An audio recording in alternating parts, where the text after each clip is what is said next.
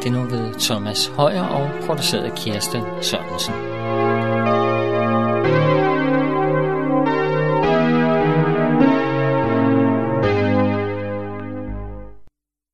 Velkommen til Notabene i Københavns Nedradio. Mit navn er Thomas Højer. I denne uge ser vi på øh, den, øh, vers i Paulus brev til romerne. Og øh, vi har i de to første dage set på, at menneskets problem er, at det er en synder. Øh, herunder også, at mennesket er, har lider af en dømmesyge.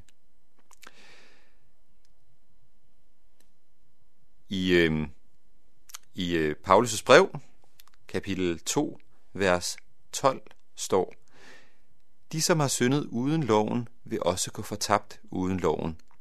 Og de, som har syndet under loven, vil blive dømt efter loven. Det er tydeligt, at der her er tale om en parallel, en parallelitet, altså en parallel formulering. Og, øh, og de to dier, det er naturligvis hedninger og jøder. Øh, og ordet hedning øh, forstås i det nye testamente som en ikke-jøde. Altså alle de folkeslag, alle de etniske grupper, som ikke tilfældigvis har Abraham som deres kødelige stamfar, og som ikke derfor er jøder. Øh, de har jo ikke fået loven, fordi det var en lov, øh, Moseloven, altså de ti bud og de øvrige forskrifter i Moseloven, som øh, Gud gav til Moses, for at han skulle give den til hans ejendomsfolk, nemlig jødefolket. Men det, paralleliteten gælder lige fuldt, at synd leder til fortabelse, eller at synd leder til dom.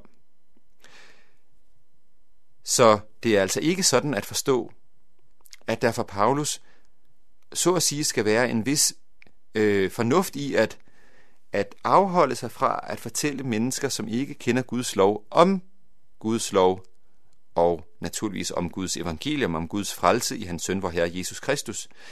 Fordi de så at sige har en genvej til den evige salighed hjemme hos Gud i himlen, ved at de ikke kender loven.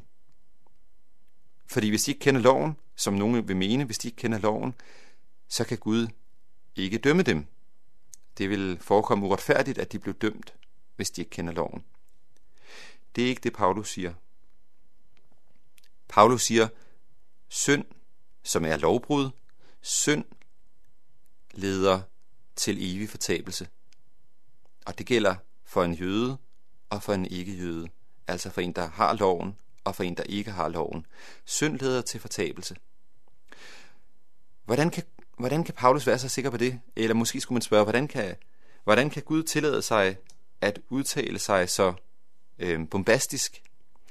Det kan Gud, fordi at de, der ikke har loven, den skriftlige åbenbaring, de har dog lige fuldt loven i deres hjerte. Det er den, det, vi kalder for den naturlige åbenbaring.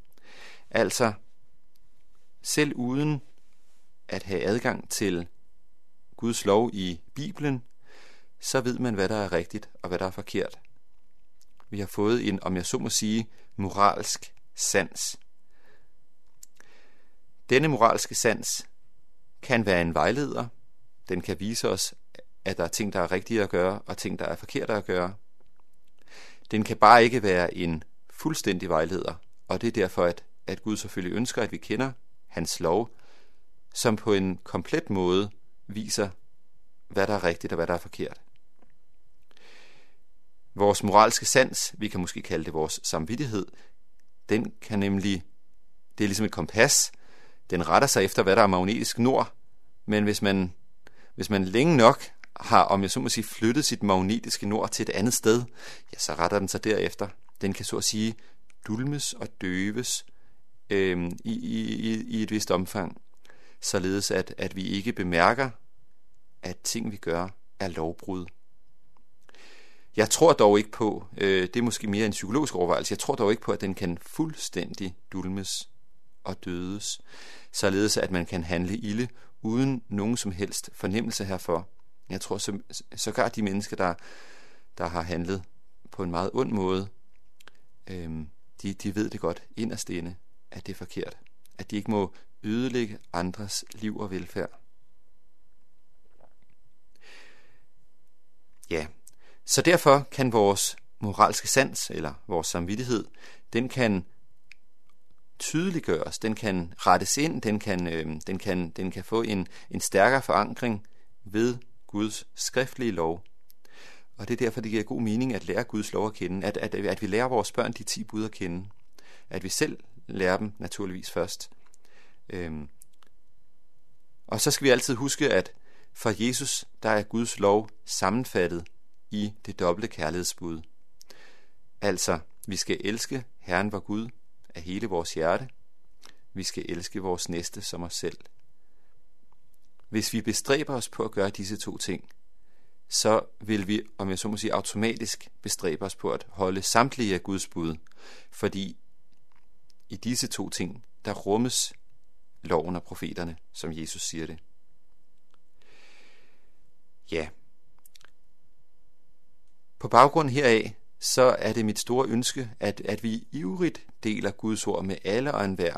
Også selvom vi måske har en fornemmelse af, at, at det vi siger vil falde for døve ører, og at måske vil folk, mennesker omkring os, være bedre for uden. Fordi det, det, er, det er en eller anden form for falsk overbevisning, vi, vi måske kan få. At kende Gud, og derfor at, at, øh, at blive en del af hans rige, det er godt for et hvert menneske. Også selvom nogle mennesker vil afvise ordet om Jesus, så lad os dele det alligevel, for det de måske så vil kende til ordet, og det, det omfang de vil kende det, er en gavn og en hjælp for dem.